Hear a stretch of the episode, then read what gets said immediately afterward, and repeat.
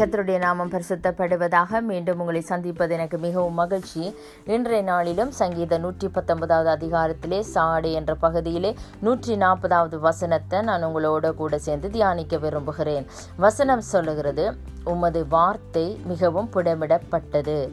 உமது அடியேன் அதில் பிரியப்படுகிறேன். ஆமேன். வசனம் சொல்லுகிறது உமது வார்த்தை மிகவும் புடமிடப்பட்டது. உமது அடியேன் அதில் பிரியப்படுகிறேன் என்று சொல்லி. ஆமேன். இன்றைய நாளிலும் அவருடைய வார்த்தை எங்களை பார்த்து சொல்லுகிறது. அவருடைய வார்த்தை மிகவும் புடமிடப்பட்டதாக இருக்கிறது. ஆனாலும் நாங்கள் அதன் மேல் பிரியமாயிருக்க இருக்கிற பொழுதுதான் தேவன் நிச்சயமாக எங்களை ஆசீர்வதிப்பார் என்று சொல்லி. அதாவது ஏன் வார்த்தை எங்களை பிடமிடுகிறது என்று சொன்னால் சங்கீதத்திலே நூற்றி ஐந்தாவது அதிகாரம் பத்தொன்பதாவது வசனம் இப்படியாக சொல்லுகிறது. கத்தர் சொன்ன வார்த்தை நிறைவேறும் அளவும் அவருடைய வசனம் அவனை புடமிட்டது என்று சொல்லி. ஆமேன்.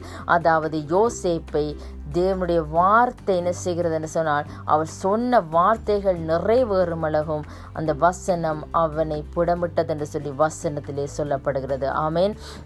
ஜோசேப் அந்த சோதனையின் வழியாக அந்த பிடமிடுகிற அந்த நேரத்தின் வழியாக அவர் கடந்து போனபடினால தான் ஜோசேப்பை தேவன் என்ன செய்கிறார்? எகிப்து தேசத்திலே உயர்த்துகிறார். ஒரு பெரிய அதிகாரியாக யோசேப்பை தேவன் அந்த தேசத்திலே மாற்றுகிறார். ஆமேன். அதே போல தான் ஜோபுவும் சொல்லுகிறார் நான் போகும் வழியை அவர் அறிவார். அவர் என்னை சோதித்த பின் நான் பொன்னாக விளங்குவேன் என்று சொல்லி ஆமேன். ஜோபு என்ற மனுஷன் கிழக்கத்தே புத்திரரிலே எல்லாரிலுமே பெரியவனாக இருந்த ஒரு மனுஷன். ஆமேன்.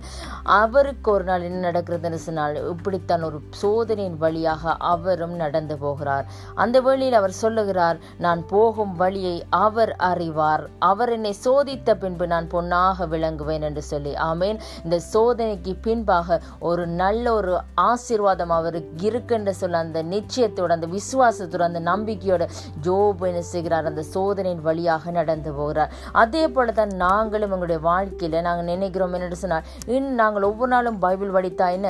நாங்கள் நல்லா இருப்போம் சந்தோஷமாக இருப்போம் என்று சொல்லி. ஆனால் தேவன் சொல்லுகிறார் நாங்கள் வார்த்தைகளை வாசிக்கிற பொழுதுதான் எங்களுக்கு சோதனைகள் அதிகமாக இருக்கும்.